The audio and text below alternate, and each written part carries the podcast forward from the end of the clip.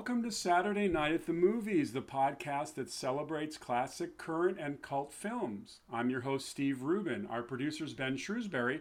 Our signature theme was composed by Greg Lerhoff.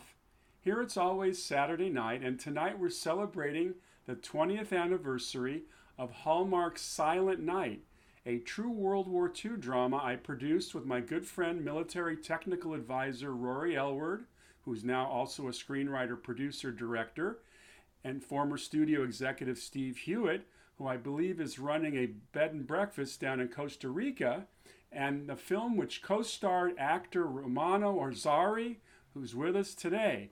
As we celebrate the holidays and the beginning of a new year, let's get together with Romano and Rory and share our wonderful memories of this classic Christmas film. Good evening, gentlemen.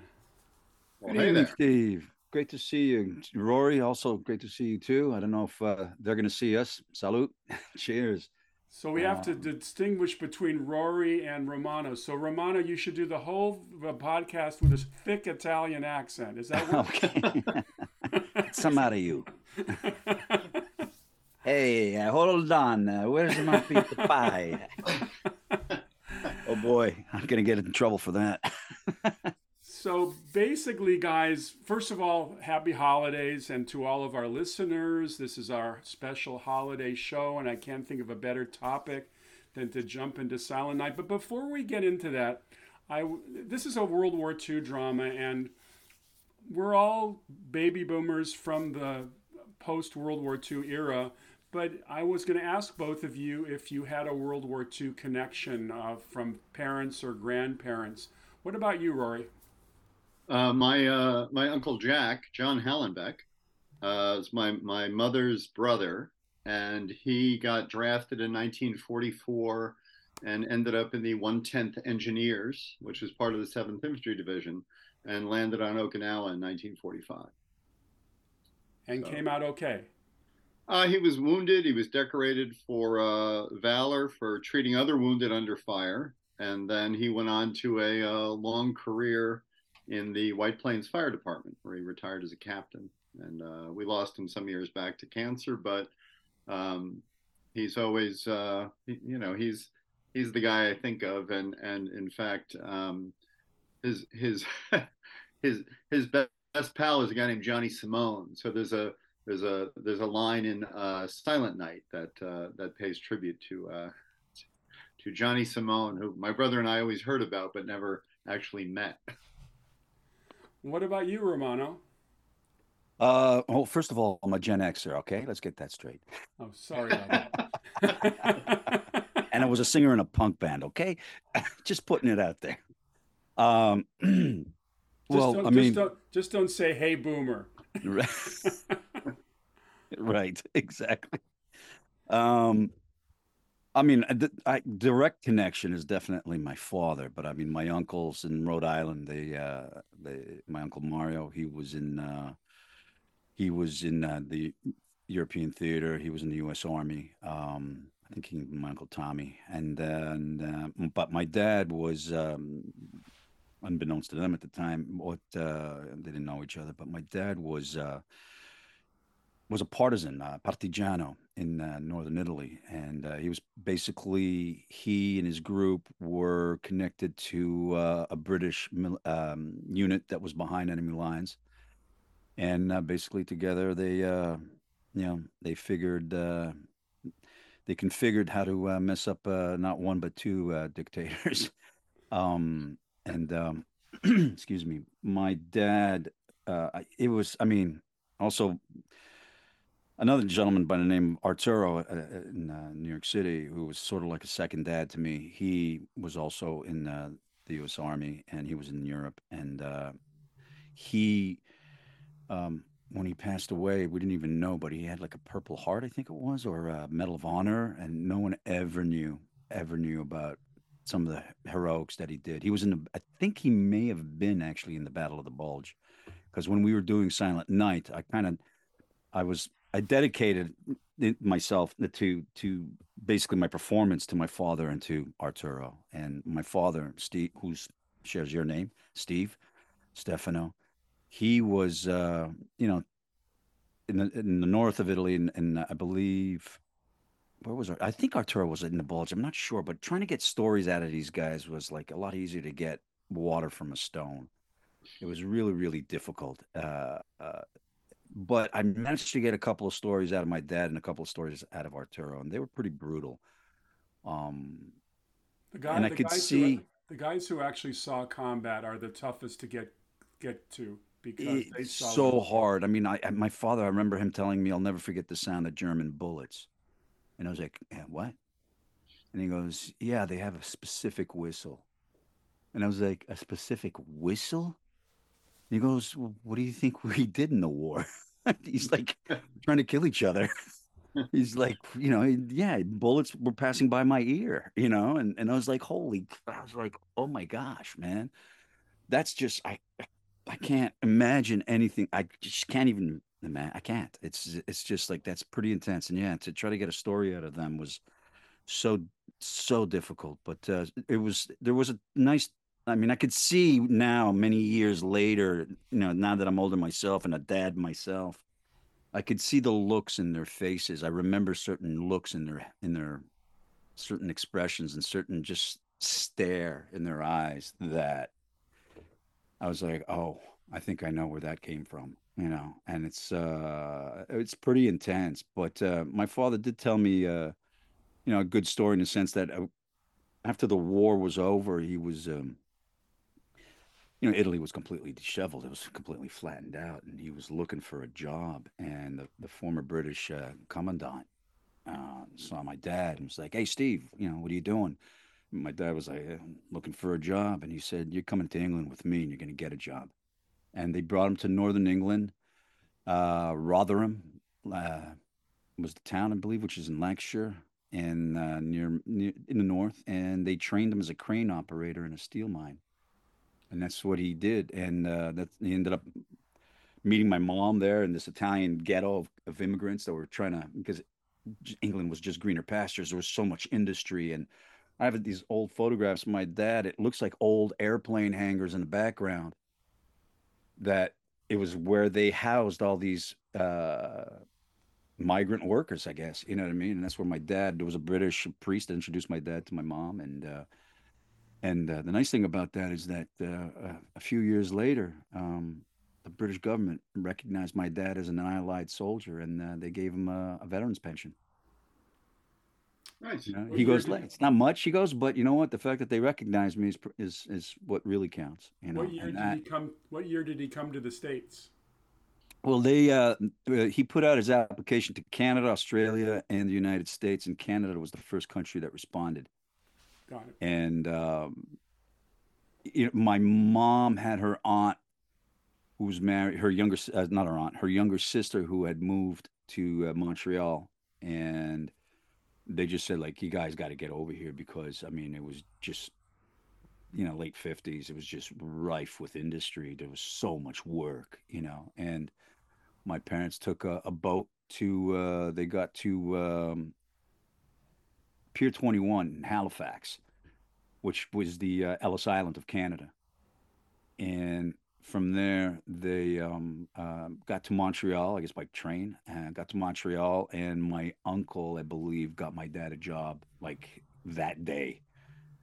Put his suitcase down, he went to work. At that point, it was like, you know, in those days, you got a job, you stayed put, you stayed where you were. But uh, because my dad was supposed to get to uh, in England. The, the, the, the, uh, the they were telling him, look, if you go to the United States, you're going to go to Pittsburgh, and we'll set you up with work. But if you go to Canada, you're going to go to Hamilton, because Hamilton is the Pittsburgh of Canada. Uh, it's part of the steel belt, you know, right there, uh, just above the the lake. But they're like almost directly in line. A little bit like Montreal and New York, actually. They're right directly in line. There But uh, yeah, and then uh, the accident happened, which was uh, me. I was ready no. for you. I was ready for you to say the crane fell over. No, that you No. crane. no, I, I was born and I wasn't supposed to be. but you know, I could have been born. I could have been a contender. I could have been born in Pittsburgh. well, we, we, we love we love those stories. Those are great stories. And for the listeners, we're celebrating a movie that Rory and I produced and with Steve Hewitt. And um, it all started when a gentleman walked into my office at Showtime and said he had a story to pitch about a truce in the in the Ardennes on Christmas Eve 1944 when German and American combat troops uh, met and a woman named Elizabeth Vinken demanded there'd be a truce. And it's Christmas Eve night, and she was there with her son Fritz. And indeed, there was a truce. But I was working at Showtime at that time, and Showtime insisted if they were going to get into development on a new movie, that it had to be based on fact if it was portraying itself as a true story. And having somebody say he heard was not good enough. So Rory and I did some research, and we found that there was an episode. What was the name of that show, Rory? Uh, Untold, uh, Unsolved Mysteries. Unsolved Mysteries, hosted by Robert Stack. Oh man! And uh, they did an episode where the the now adult Fritz, who was the kid, uh, hooked up with one of the soldiers. That was one of the American soldiers in that camp, in that cabin. And they did an episode on that. And when we got a hold of that episode, we said, "Whoa, this is going to be interesting." So we tracked, we tracked Fritz Vinken who had emigrated to Canada and then to Hawaii and was working as a baker in a Honolulu uh, bakery. He actually owned a bakery in Honolulu, and we got the rights from him to his story. And that was the beginning of the development period of our movie Silent Night. And we got Rory's brother, Roger, to write the screenplay. What would, Rory, what was your first impressions of the viability of this story? Um, the the um, I mean, the basic story was, you know, I mean, we we had we always knew it should be a Hallmark movie because it just had that that quality. Um, you know, before Hallmark just made like you know fluffy things about you know uh, middle-aged women who you know go and have a Christmas romance. Um, but it was the, the there there were not a lot of facts like we knew the story happened we knew about ralph blank and we knew about fritz and we knew about elizabeth but that was all we really knew about. Um, so and even even in digging up on the story there wasn't there weren't a lot of details.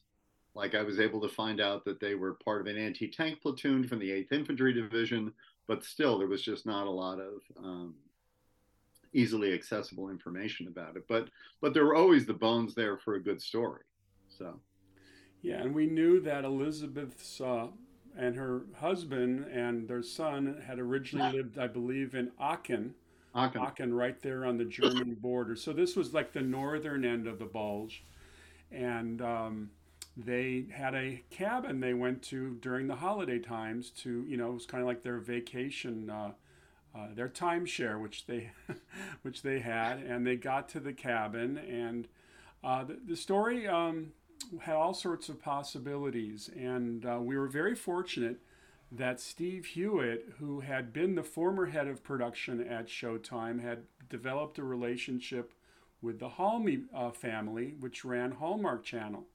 And lo and behold, in early, um, let's see, spring, April. yeah, spring 2001. Actually, no, it was spring 2002 yeah. Steve called me and said, you know, I've got a four picture deal to do four Christmas pictures for Halmi, but I only have three pictures. You got anything? well, I, I remember he uh, he had contacted you and and um, he said, whatever happened to that Christmas drama that you had? And you said you still had it. And he said, well, send it to Hallmark. And you said, we did. They sent it back. and then Steve said, well, send it to me. And, and he basically walked it into Robbie Halmi. And we got it. So we, uh, we went into pre-production and we, it was going to be for a summer shoot. Oh boy. And obviously there was no going to be no snow on the ground anywhere, but we decided uh, for, uh, good reasons. I think the Halmis had a relationship with Muse in uh, Montreal, Yeah. and we decided to base up in Montreal, a place where there's plenty of snow normally, but obviously none in the summer. Not in August. Not in August. But, but, Well- but we we we uh, hooked up with a wonderful director named Rodney Gibbons, and ironically, Rodney and I are now partnered on a new project together. He's going to come on one of our comedies. We hope to get made this coming year. But Rodney and uh, and Rory and I and Steve went up there and we started the casting process. Uh, Romano, do you remember that process? Do you remember about Oh hearing boy, about the project? I remember it quite well. I, I remember it quite quite well. Um, also, as an aside, though, uh, didn't Ronald Reagan at the Bitburg address, uh, didn't he mention the He did. story about the, the the German soldiers and and the American soldiers Mhm. during the Battle of the Bulge sharing a cabin or a meal or something like that Yeah. on uh, Christmas Eve? So I just No, uh, remember- absolutely. And for the listeners who don't know this, when Ronald Reagan, as president, went to Germany uh, to uh, commemorate some of the World War II events, he ended up going to the Bitburg Cemetery and got really chastised because there were a number of SS officers and soldiers buried there. And uh, it was uh, it was an awkward situation to be in. But during his address, he indeed mentioned this story and mentioned Right. the, the Christmas truce in 44 on Christmas Eve. I actually got a copy of his speech from the Ronald Reagan Library and okay. gave it to Roger to, to take a look at. Um, yeah, no, absolutely. So you you obviously got the call. I uh, it, I'm trying to remember how it happened because I had known Rodney as a DP, having worked with him, I think, on other projects, and uh, and I got the call from my agent at the time, or no, actually, maybe it was Rodney. I think he called me straightforward. Actually, uh, I have to credit him. I think he called me straight out and he goes, "Look, I got these producers. They're gonna probably think you're too old." he goes, but you know what? I'm gonna fight for you. He goes because I know my excuse is basically guys went in at 19, but they came out looking like they were 90. So you know, goes, so it doesn't matter. And I was, you know, I, I was 38, way too old to be, pla- you know, playing Private Jimmy Rossi, I think. Uh, and, and but um, I remember I was like, oh man, okay, Rodney's going to bat for me. He's directing directing this picture. I cannot make him look bad. You know, I was just like, I cannot do that to the guy. Uh, he's giving me this opportunity. You know, and I, you know, from what I read, I remember the, I had like, it was one of the biggest auditions because there were like 16 pages. there was so many pages to, and I was like, I gotta, me- I've gotta be off book. I gotta be off book. I gotta memorize these things. I actually even knew some of the other lines of the other actors because when we were in the room with the other actors, one guy dropped his lines, and I was like, I was whispering it to him, and he's like, and he went ahead and did it. But it was pretty. Well, know, your but- your character was a very important character. I think, um, you know, uh, the sergeant of the group, played by Al Goulem, a very good uh, French Canadian actor. Uh, he's kind of the quiet type, doesn't do a lot of dialogue. You were kind of like the voice of the Americans. It, no, thank you. That's that's a nice compliment. Yeah, it was it was um he was such a wild character and then, you know, getting to meet you guys and getting to wor- work with Rory on background, on military background and he I come, you know, he said you got to read some Stephen Ambrose, you know, and because those were citizen soldiers. These were every regular guys, you know, what is it? 3 or correct me if I'm wrong here, but like 3 months of boot camp and here you go. Here's an M1 Garand, go fight. You know what I mean? There was no you know, special forces. There was no like, you know, intense military training. These guys just they were everyday Joes, you know, and then they just had to go. And um it- he was such uh, I just found him to be such an enigmatic character and and the audition process, I remember, I mean, I was there for 2 hours. I was there for 2 hours. I was told by who was the casting director at the time, one of the guys, I think Aldo Aldo Torelli may have been, and Bruno Rosato, I think, were the two guys, and their assistant Mike Migliara, I think. I think it was an old. It doesn't exist anymore. I think it was Montreal Casting. Anyway, they. Um, I remember doing the audition, and just walking out, and you know, he was like, "Stick around, don't leave." you know, and then I was like, "All right, fine," you know, and then like five minutes later, he came out with like more pages. He goes, "All right, here's another scene, five pages." And I was like, "Are you kidding me?" Well, there was, was there, like- there was there was a behind the scenes debate because um, you know as as the military advisor, my my position was they were all young guys, and we had another young guy, and I wish I could remember his name. He ended up playing you as a young man, in the in the frame story. I can't think of his name. I tried looking it up. I can't find him. But he, um, I thought, well, we should have a younger guy, you know, and um, makes and, sense. I mean, yeah, and and and everyone was like, no, we want we want Romano. It's like, fine, bring fine. I think I think his name was I think it was Gian, Gianpaolo venuto was that that was him, Gianpaolo. Right. Um, who was who was a, a, wonderful actor, and I thought, okay, well, we'll have this, you know, to show how young guys were. But I was I was very much overruled in the casting process. But on the, but on the other hand, um, there was there was a guy that that Irene and and and uh, and some of the Canadian producers wanted um, to be the sergeant because he looked he looked like a Mountie. I mean, he was hi, I'm the I'm the sergeant. How are you? and I and I and I watched uh, Al Goulem's audition. I thought that guy looks like a sergeant, you know. And and, and at the time, I, I I'd been in the army for like you know 15 years. So I was like, I know what sergeants look like. That guy's right. a sergeant. That's right.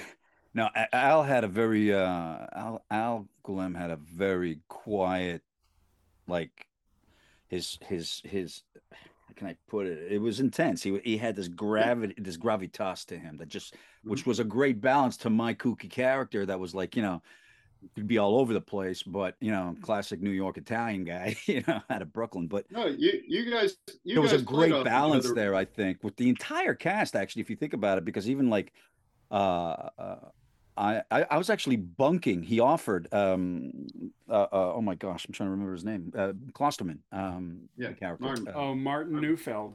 Martin Neufeld, that's it. Um, he lived nearby at a loft uh, nearby to the studio, Mel's studio, mm-hmm. and um, he, uh, said, you know, would you rather stay here so you don't have to do the the half hour, you know, back well, it would be an hour and fifteen minutes back and forth drive, and if you get stuck yeah. in traffic, da da da, just clear your mind, stay here. You, I got I got the space. He had like a two thousand square foot loft, and he was by himself in there, and I literally would bike to the studio. I would bike to the except for rainy days. I'd be like, yeah, okay, I'll get, I'll take the pickup. you know so what I mean? You did, it, you did room with him. So I, I, stayed with him, yeah, and I literally like it was like a fifteen, maybe yeah, fifteen minute bike ride over to the studio, and it was it was fantastic, you know, and and that helped immensely to stay uh, uh, with you know focused. But also, I want to give a shout out to you, to you guys and to Rodney for really helping us, the actors, in uh, you guys did something so integral, so important that is so rarely done in filmmaking, is that we shot like 90% of it in continuity as the script was written. And having you know and obviously our star linda hamilton uh you know to have her all of us gel in that way it really and it so rarely does these kind of things happen on film sets on film sets for that matter but what happened by doing that is like we became like a theatrical troupe like we became brothers and sisters you know we became we became grunts in in in, in the foxhole you know what i mean? Like we became you know this trust was built mm-hmm. and and uh, by design because thanks to you guys to the filmmaker you know the, the filmmakers you when i mean say filmmakers i mean you rory steve hewitt big hugs out there. I, uh, I, think um, I think it's it's good to point out about Linda uh, because um, I had actually worked with Linda before on um, on a movie called Dante's Peak. I was the National Guard advisor, and I didn't know her or anything like that.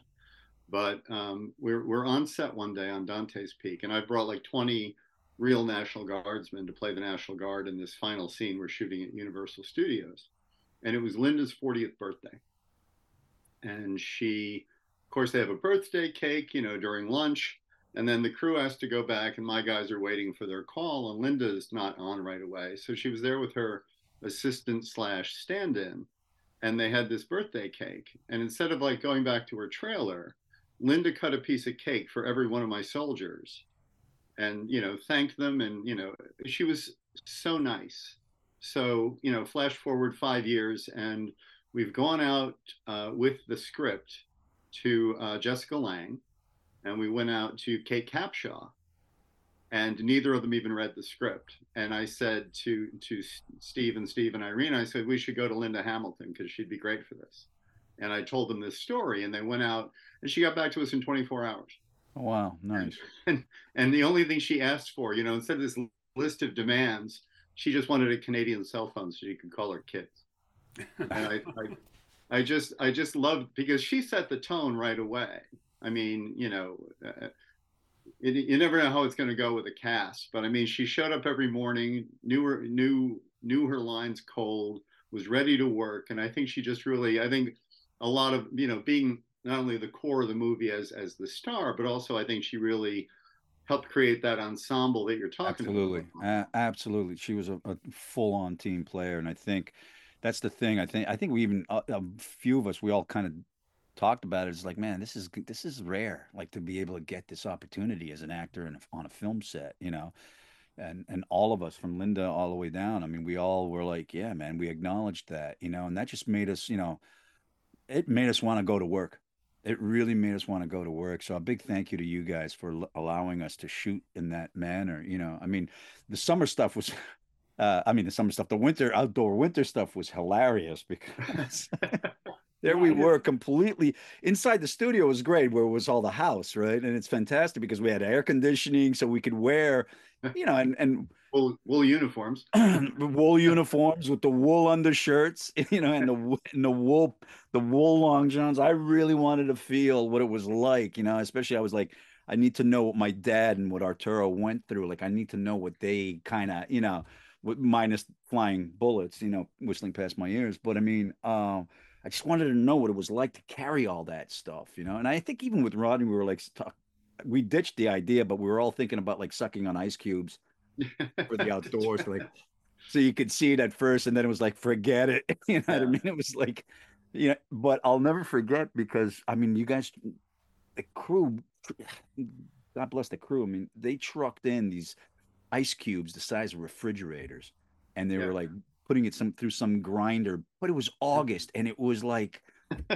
90 degrees and we're sweating buckets and we're trying to stay cool all the makeup teams are like with ventilators around us. And then in order to look like it was a blizzard, I'll never forget this because that's when in the in the film that's when the, the three German soldiers arrive. Right. And I'm looking for our guns and I go run outside. Yeah. Right. I run outside after the kid. Yeah. Young uh, uh, uh, Fritz and and I run run out there and uh I'll never forget because I'm doing this intense scene. You know, I'm holding an. I pulled a kid behind me to, yeah. for, to keep him safe, right? And then I pull an axe to pretend like I'm holding a rifle. Like I'm, so I'm holding this axe as a rifle, and I'm like shouting at them in German, like "Drop your weapons! Drop your weapons!" But we had these fake snowflakes flying in the air, which were like yeah.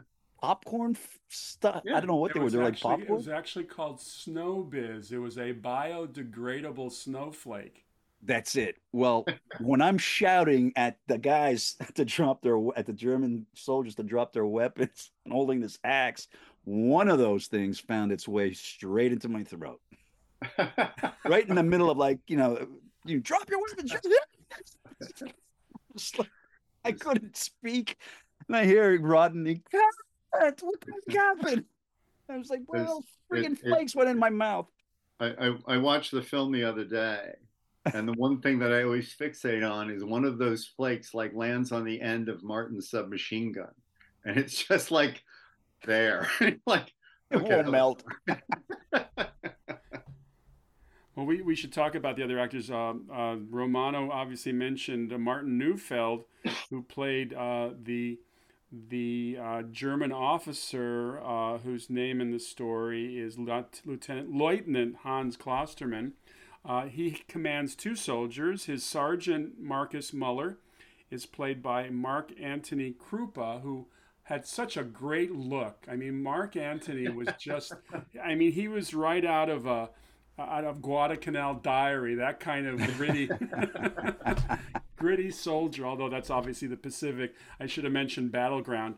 And then um, they had the young the young private Heinrich, Private Peter Heinrich, was played by Cassian Bopp, who had the baby face, and uh, of course the third guy in your unit was Michael Elkin, who played Herbie Ridgen, who was the wounded soldier. Um, I think we had a really really cool cast. Yeah, everyone was definitely well well cast and well like everyone played their part very very well and to a T. Again, I think it, a lot of goes back to you know uh, being able to shoot in in in uh, like a play. You know, it was in, in doing Yeah. it in sequence. You know, uh, chronological order as it was written. So, but yeah, definitely everybody was well cut for for uh, every like. I, I can't I can't unsee anybody like I can't see anybody else playing the parts. and and, and the, the the the dynamic was definitely there. I mean, the, dy- you know, like you and you and Al seemed like you'd been together, you know, through the war, and and the dynamic between you and you and Martin and Al and Martin and Al and Mark. I mean, it was just really, it it felt very organic, you know. I, yeah, I, I mean the dialogue was just it was so well written, man. It was like the, the words just like they, you know, I was shocked that I was able to memorize 15 lines for the audition because it just they, it fit. You know what I mean? They literally the Yeah. words fit my mouth like it it came out, you know what I mean? It was uh it, it was uh Yeah. Roger can write the hell out of a thing. I mean, Roger Roger's Roger's outstanding when it comes to. Uh, Now the dialogue was just so perfect. It was pitch perfect, man. The dialogue was just so, so pitch perfect to be able to, to like you could believe one hundred and ten percent that these characters were saying these lines for the first time in their life, like what was coming out. You know, one of my favorite lines. You know, yeah, a whole lifetime planned before you guys invaded Germany, uh, invaded um, uh, France. invaded You know. You know, it's a it's a Rory, Rory and I uh, know World War II films to a T. It's kind of our thing. So the, the, the fact that we were going up to Montreal to make a World War II movie based on a real incident was just beyond thrilling for us. I mean, we walked on that soundstage where they were building the cabin, and because we had an outdoor cabin, obviously the Mm. the the false front was out, outside, but the full cabin was inside. And I have to say, even though this was a lower budget film, the craftsmanship that went into constructing that cabin, every detail was just just amazing for us. yeah. Yeah. No, definitely. Production design and, and the crew were just were just terrific. You know. They're they're fant- no. There's there's some serious serious. I mean, big shout out to them up there. Uh, there are some serious hardcore uh, crew, designers, builders, carpenters. You you name it. I mean, they're just top notch people, and they're and they're good people. They're fun to work with too, and they really. You know, uh, I've, obviously I've shot plenty of times uh, in Montreal, and the and the guy, you know, crews are like, you know, oh, I saw your name on the on the on the call sheet. You know, I'm not doing a good French accent, but you know, they were like, uh, "Yeah, we're so happy to see you." You know, they're real I- team I- I- players, man. I, I think people really um, people invested in it, which was nice. I mean, it wasn't it didn't feel like it was just a job to anybody. People seemed to um, I don't know. There was something about that that people embraced the um, embraced The the, idea the project in a way that you don't always see. You know, for people who are being I- I- hired for a couple of weeks. One, one and that leads to a you know to the testament of the end result, the end product. You know, the film itself. It stands Yeah. the test of time. You know what I mean? Yeah. And that's. I still get you know uh, people. Hey, you were in Silent Night, Christmas movie, right? And I'm like, yeah, ah, we just saw it. You know, or I'll get emails or uh, you know, hey, it's on. You know, it's playing. We saw it last night. And just two days ago, my uh, my friend of mine who's a fine furniture builder uh, in, uh, out in Connecticut, he goes, man, we saw it. He sent me a text. He goes, saw it with my wife, and I was like, yep, that's mono. That's what he calls me. He's going, I'm telling my wife, yep, that's mono. Hey, what were you going to say, Steve? One of my favorite memories is Rory and I are outside with the uh, set decoration crew. We've rented a Sherman tank that is part of the set dressing. We have to sink it in some mud because it's been wrecked as the German soldiers are, are running by it. And I remember vividly telling the crew which way the tank should be placed so it looks like it's been properly wrecked. It was an angled an angled placement. And I, I said, I mean, this is like boys with toys. I got a Sherman tank here. My goodness. I, I Wow. love that there was there was a local reenactment group um, who was who they they reached out to and they, and they were terrific as they you know they did they reenacted you know the German army during the war and they looked terrific you know they had all of the all of the squad signals and you know the just the, the way they uh, the way they carried themselves in that in that brief scene with the tank, Steve. It just felt very natural, like like you believed like you were watching a, a squad of German soldiers in 1944. Mm. We made some changes. I mean, we originally the film originally opened with a with bookends. It had an opening where it's present day, and we meet the Fritz Vincken as an adult as he's taken his young, I guess, either grandson or great nephew. Well, that, that was uh, that was uh, um, that was supposed to be J- Jimmy's Jimmy's uh, grandson. Jimmy's grandson. He, he had come to visit because he wanted to hear the story from Fritz. Right, exactly. And uh, we got a, a, wonderful older actor named Michael Sinelnikoff to play old Fritz. And then I mentioned Jean Paulo Venuto was a was a nice looking young kid, and uh, they eventually scrapped that bookend idea. And that well, it it's interesting because um, for for for your listeners, the film was shot as on what's called a Canadian content deal, meaning it had to be shot um, it had to be shot in Canada, and most of the crew and everything um, were were Canadian. They could only have one American, one listed American producer. So that even though Steve and I served as executive producers, the only one that's actually in the end credits as an executive producer is Steve Hewitt, because they very carefully control like you know what what what benefit they're getting for their Canadian content deal, where Hallmark got a tax break. Um, but I think the um, um, I forgot what I was saying. Oh no, so the um the, the film shows if you look at the version that appeared in the United States versus Canada, the Canadian version has the frame story with with uh, bookends. with with with the, with the bookends, and the American version doesn't. I have to I, I have to admit that I prefer without it without the bookends. It just gets you right into the story right away. Yeah. It just, it just punches and it just drives it does not quit. It just keeps on going, and I Yeah. I, I, I prefer that. I think it's a personal taste, but I, I think it just uh, it works stronger, uh, and and it it actually also will work outside of the Hallmark frame because when you have those bookends, it becomes more of a it feels more of a Hallmark film. Yeah. Right. Whereas when it starts right off the bat Right. with you know the the battle scene and then like right into it and it's yeah it just drives the story a lot Right. stronger. I Well. I don't know if you remember Steve, but I don't. I I think I think the script was written without the frame story, and I think they asked Roger to write a frame story. Ah, I. I think you're right. And uh, it should be pointed out concerning credits when the film was shown in the U.S. market and on, on home video, we did get our proper credits. So we were listed as executive producers. Uh, One of the one of the moments that I was particularly happy about was, you know, a- as you know, early on, uh, there's a scene where Lieutenant Klosterman, when they, he's first introduced to the Americans, he goes up to, A- uh, um, you know, Alan, Ala- Elaine, uh, who plays, of course, the American sergeant, uh, Sergeant Blank, and offers to shake his hand. And uh, Blank s- does, wants nothing to do with shaking hands with any Germans and just blows them off. So I remember vividly one of the last shooting days. It may have been the last shooting day. We were out there in the snow, and we were doing the outside where the team, where the soldiers are saying goodbye to one another. And I, I went up to, uh, I think I talked to you about it. I talked to Irene about it. Yeah. And I went up to Rodney. I said, you know something? Because it wasn't in the script. I said, I think uh, Blank should offer to shake hands with Klosterman. And it's just such a great little way of communicating the fact that these are human beings and they've gone through hell together.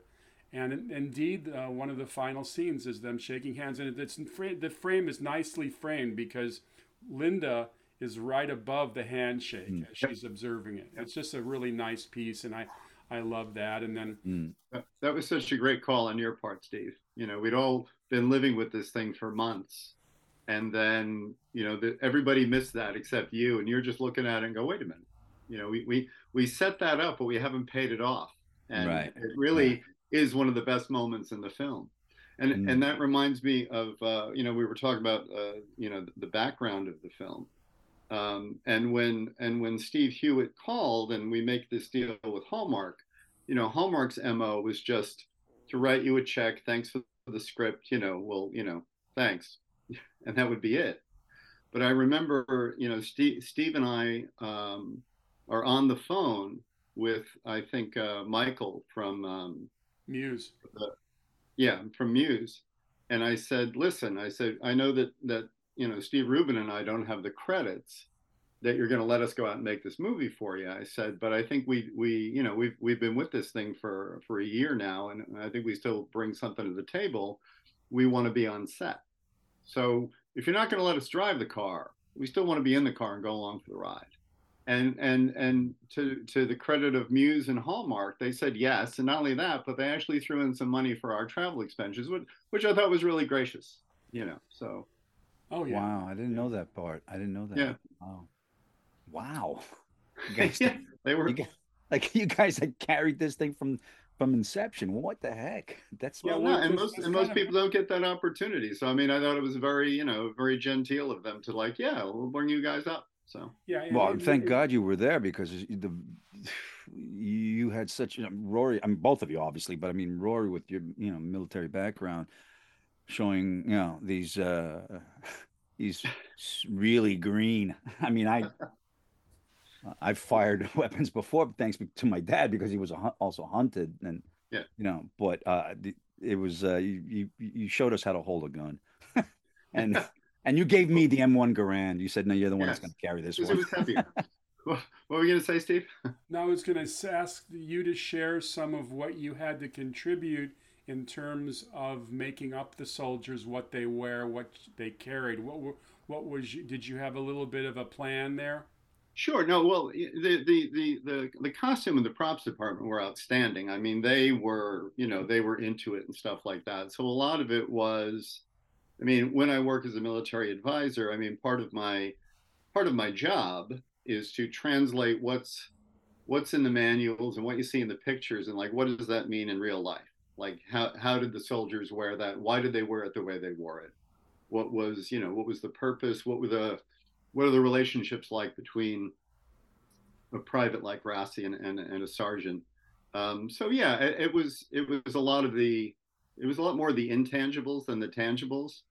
And one of the actors, this guy Romano, he was just like, "Hey, I want to do this. Hey, I want to do this. Hey," and it was just like basically, uh, you know, Rodney came over to me one day and said, um, "I need you to have a chat with Romano because he's like spinning off into infinity." You know. he, saw a picture of like guys wearing jump pants, and he says, "Oh, they got these big pockets." And like the, it's like, yeah, but if but if a you know, those are what paratroopers wore. And if one of them saw you in Paris on leave, he'd beat the hell out of you. so, so, you didn't wear paratrooper stuff because it made them mad. so. You guys did and, let me get away with the fork, though. The fork was the fork was a nice touch, but, but that mean, was, was, straight out of uh, yeah, that was straight yeah. out of uh, one of the Stephen Ambrose uh, books yeah. that uh, uh, I got that uh, you told me to read, and was a direct story to a soldier, an American soldier that yeah. was. I can't remember his name, but I remember he he ran out of bullets, and he was literally in hand to hand combat with a, a German soldier, and he was the German soldier also ran out of bullets, and he was like, you know, but he had his bayonet, and they got into a tussle trying to fight over this bayonet, and he remembered that he had a fork in his boot, and he pulled out the fork and stabbed the enemy combatant right in the throat, and killed wow. him, and survived. And I was like, whoa. I, said, I yeah, I, want, I wanted to put that in. I wanted to put that in the sequel, but we never, we never got it made. Right. but you know, thanks to Rodney, again, also was because I was like, well, I'm going to put it in my boot. I'm going to put a fork in my boot. I still have the fork actually. It's downstairs in oh, the yeah? kitchen drawer. Well, I still have it, but I put it in my boot, and I said, if even if we never see it, yeah, you know, nice it'll touch. it'll it'll feed me, you know, and it actually, to my surprise, when I saw the film, there when yeah. we're sleeping on the floor. There it is, because the camera's panning, it's dollying right across, and all of a sudden you see my boot going up the leg, and you see the fork. Off well, that, I, I think one one of you know, I mean, I appreciated how you dove into the role and really wanted to, and and and you know, every actor wants to like I want to create my character and and we all want the characters to be distinct because that's a challenge with military films everybody kind of looks like Right. Um, But I, I think we all agreed. I know Steve and I certainly talked about it. It was wanting it to not be paratroopers, not to be any elite forces. Like this is about your average day in day out GI who's who's doing most of the fighting. No, I was, and I'm glad. I'm glad. I'm glad you got me to shut up Well, um, because it works so much. It works. It, it just really works, man. we, Yeah. we should probably throw a nod to two other guys on the crew that I think did really good work. Uh, one was Eric Cayla, the cinematographer. oh yes. did Oh, some yes. beautiful work. And uh, James Gelfand, the composer, did a nice job Mm-hmm. with the music, various motifs of Silent Night. And they were both nominated for Gemini Awards, the uh, Canadian Emmy Award for television, along with director uh, Rodney Gibbons and uh, the sound guy. Yeah. And uh, so, I mean, we, we were we were nominated for four awards. I think the the general reaction of the movie was just wonderful. People really appreciated it, and as you point out, Rory, I think a lot of Hallmark movies fall into the, you know, kind of cookie cutter romantic uh, comedy realm, and this was something uh, very very different, and still plays on the channel, right? Mean it's and it and it's out in, in other venues as well. And it was it was interesting, Steve, because I was you know um, I watched the film last week, which was a nice reunion, and then I was looking, and if you look at um, like it's it's a, a, a seven point five on IMDb, the rating, you know, and we're talking hundreds of ratings. It's got I think 885 reviews or ratings on um, on Amazon, and it's like a 4.8 you know so it's it's not only stood the test of time but i mean i think it's it's generally well regarded and well respected. You know it's it's not it's not band of brothers. There was no 50 million dollar budget. It's not saving private ryan but for a for a you know a christmas movie that has something to say about uh, a real episode in world war ii i think it, it has stood stood the test of time and it's quite valuable. Its message, I find, is quite valuable in the current climate that we live in. I mean, it's just this, you know, it's just like it really, man, who would have thought 20 years later, you know what I mean? What what was down the what was down the pipe uh, was kind of like holy moly, man. And if you look at the movie and you go, you know what? Yeah, hold on a second. Maybe if we do put our differences aside, we can actually find a lot of things that we have in common. You know what I mean? And that's man, there's nothing ever wrong to say something about that. You know what I mean? My father, I remember him saying, you know, not every German was a bad guy. You know, I said, Pop, they were trying to kill you. He goes, Yeah, but not everyone was. you know what I mean? Well, so it's I- like it's That- it's pretty uh it's intense, you know. I mean, fundamentally I think we as human beings, we just kind of all want the same thing, you know, and and that positive message in the film like really drives that. And uh T- 10 years after we made the movie, I was in Afghanistan and I was one of uh, about 20 Americans assigned to a base with uh, 2,000 Germans. So I, I, I appreciated the, uh, you know, the, the, the irony. it's like, hey, you like Germans? Let's go. You know, Rory, you should have organized a screening. It would have been a hit. I, I, I, I, I actually wanted to. We couldn't quite work it out, but it was, uh, but it was a good experience, you know. Well, World, World War II movies still are, are still very, very topical and valid, especially in a world where people get up on freeway off ramps a mile from my house and are supporting the work of Kanye West by saying he was right about the Jews and giving the Hitler salute. And the fact that some people in this country believe giving the Hitler salute is cool, we have to kind of remind these people that, hello, the Nazis were bad. Hello. Yeah, my father would have. I mean, he passed away. He would have been ninety-seven. He passed away uh, ninety-three in twenty nineteen, and uh, he would have been completely mm, like just if he would have seen, you know, the march in Charlottesville, he would have been like, "What?" You know, seeing swastika flags and stuff. You know, and he would have been like, "Like, don't they don't they know what those people did, and what they did to us?" You know, to We my buddies war about this. it's it's it's pretty trippy, man. It's really uh It's, it's trying to you know, education. The key to is education. You've got to train people from when they're little that, you know, and these, the people, the veterans are gone, are on their way out. And it's important for us to continue the flag raising for the, our country and particularly for the soldiers who sacrificed in World War II. you know and in our case um, in our movie both sides i mean i think these were decent people who found themselves in, in, a, in a very strange situation. I emphasize to the listeners this was all based on fact. This was not something we made up in Roger Elwood's uh, computer. This is actual fact. That's why we went to Hawaii to get the rights from Fritz. Mm. And he was, by the way, Fritz Vincken. I don't know if we mentioned it was that he was thrilled at the the the, uh, the final, uh, you know, the final uh, oh, film.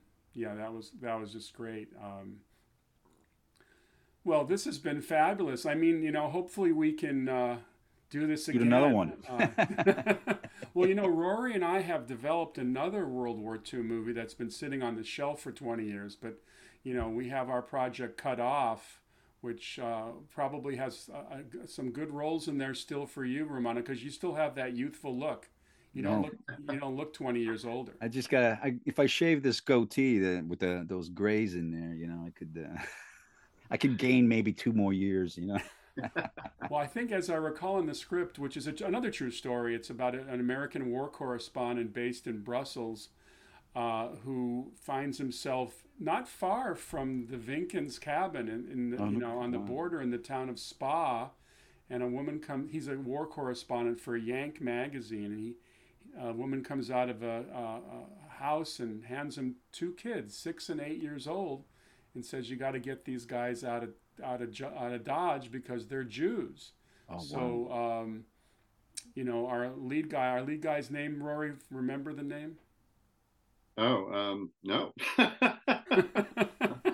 Just escapes us for the moment. I. I wasn't expecting there to be a quiz, Steve. uh, but anyway, he is now behind the German lines because they've surrounded the Bulge as they did at Bastogne. So basically, uh, he's behind enemy lines and the story of cut off is trying to get the kids out of the war zone and it's a great little story. We're going to come back to that eventually.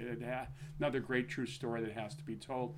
Well this gentleman this has been great. I mean this is why i love doing this podcast because it gets us to re- remember great films not only that we love it but that we've been involved with and Romano, you will always be a hero in our hearts for your involvement oh, man. in the show. And right back, right back at you guys. You guys, uh, you've, uh, you, you know, actors don't get too uh, often to be able to say, you know, or to do something that they can actually say, you know what, I'm really proud. I'm really proud of this one. You know, um, it, it doesn't happen too often is what I'm trying to Romano, say. since we have the opportunity to tell the listeners about what you're up to at the moment, do you have anything coming out soon that we should know about? Uh, well, there's a couple of things that are out there. Um, but, I, but before it escapes my mind, I, uh, I wanted to be able to uh, uh, do a little plug for uh, Silent Night. I, I believe it's playing on Sony's uh, platform Crackle for free. So you could Silent Night can be watched there. Uh, if any of your listeners uh, Christmas Eve or uh, in the next couple of days. Uh, if you're tired of watching the other Jimmy, you can uh, watch uh, this Jimmy. you know, and so if you're tired of, of watching uh, Jimmy Stewart every Christmas, Everyone maybe you want to give uh, Silent Night a view on Sony's Crackle, and also I believe it's on Amazon Prime. I believe I think that's where my friend saw it on Amazon Prime, so it's also playing there. Um, but I have uh, I have a film that's uh, called Clive Boomer's Success. That's uh, I guess it's still in editing. It should be coming out. And then uh, a film that I did uh, about a uh, an Iraqi uh, Afghani um, war vet um, called Northern Shade. That's doing the festival circuit and it's been getting some some accolades around. And I I got to play. I guess I'm the I'm the heavy. I'm the bad guy of the movie and it's a role that I, you know, I, I, I was like, okay, I, I've never played anything like this. I think I should give this a try. And uh, basically, I play a uh, a white supremacist uh, in charge of a militia group that is getting ready to uh, attack a uh, capital, not the not the. Oh. Not the country's capital, but a state capital. We filmed in Connecticut. Okay. It's not really doesn't right. really specify as to which one, but yeah, and that was a, a character that, that, was film? pretty. What's the name? It's called Northern Shade. Northern Shade, and that's well, running uh, about doing. Uh, it's doing the festival circuit. Uh, nice. I was in L.A. at the downtown film festival. It's uh, it's won a few awards. Jesse Gavin, the lead actor, uh, has won some awards too, and and uh, the film has won awards uh, at certain festivals. And um, well, that kind of reminds me a little bit of Rory's film because uh, although it's not about white supremacism, it is about uh, some interesting characters in that realm. Rory, why don't you tell us a little bit about your yeah. short film? Oh, it's um, I, uh, I since once the pandemic started, I decided to go back to graduate school on the GI Bill. So I am taking a uh, getting an MFA in film at Stony Brook University. Yay! And I had to direct a uh, I had to direct a short film in my second year, and I wrote a short script called The Fifth of January, which is about a young woman who goes to visit her father on the fifth of January and finds him packing to go to the Stop the Steal rally in Washington, D.C. on January 6th, the now now infamous January 6th um, mm. rally. Um, and it's it's about the conversation they have. And, and when I was getting ready to shoot, I said, I, I know a guy who could play this part. And I gave uh, our old friend Romano a call. And of course, he was happy to come down and, and we had a nice reunion. And uh, I'm getting ready to send that out to Tribeca and other festivals and see if I can get anybody to uh, screen it. Right on. Yeah. No, that was, uh, I think ever since I grew a beard, I was like, I'm getting all these like right wing. I'm like, oh, Pop would have been really proud. well, well, that's why Steve's but, always clean shaven, you know. yeah. But I, I don't know. You know, look, I'm not. I'm not pointing fingers and saying that people are bad. You know, everyone's bad. Um, there's good people. There's just people that are misinformed. You know, it's and sure. people and I and I can't make a. You know, I'll never forget Stella Adler uh, at the Stella Adler uh, Conservatory in New York City. It was a three-year uh, theater program that I was in, and she was like, "You have no right to judge your character. I don't care if." And she was like, you know, coming from the Adler family, Yiddish, Jewish you know, yeah, royalty basically, you know. And she was like, I don't care even if you have to play Hitler, you can't judge him. And I was like, but you're Yiddish, you know. she's like, she's like, doesn't matter. It's ironic you, know? you should say that because her brother Luther did play Hitler. Oh wow. You know, so there, there you go.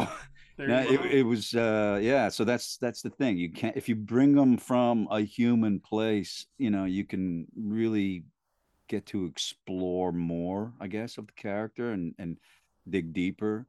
And then also, it, it just throws a curveball for some people because they're like going, "Wait a minute, I'm, we're not supposed to like you. How come we're liking you? Like it's this is not good." you know what I mean? It, it does that on to the, to the audience, which is a could be a, an interesting thing, you know. Well, I, I, and I think you play misinformed as well as anyone in the business, Romano. So I think that's you know, I think that's your superpower. All right. On that note, since our show, our, our show, that, that's the Rory, that, that wry sense of humor of his, yeah, man. Do well, not ever change, Rory. Do not ever my, change. I, I have to say this because this is, of course, my most memorable moment from filming Silent Night was we wrapped the movie. Rory and I are driving back from the location to Montreal, and we popped in a Frank Sinatra cassette, and we played the Tender Trap 27 times in a row. and we were singing it the whole way back to Montreal, and that was just uh, uh and that Yay! Was... right on. da, da, da da da da da. So anyway, this show is uh, is is uh, for everybody who's listening. This is New Year's Eve weekend, so I can wish you both a very happy New Year. And happy New Year! Thank you. And uh, you've been listening to Saturday Night's. I'll do that one more time. You're listening to Saturday Night at the Movies. I'm your host, Steve Rubin. Our producer is Ben Shrewsbury. And Romano, Rory, thank you so much for bringing up great memories and the shared camaraderie, which will never die. Absolutely. Thank, thank you, you, brother. Stephen. And Rory. Happy New Year, everyone.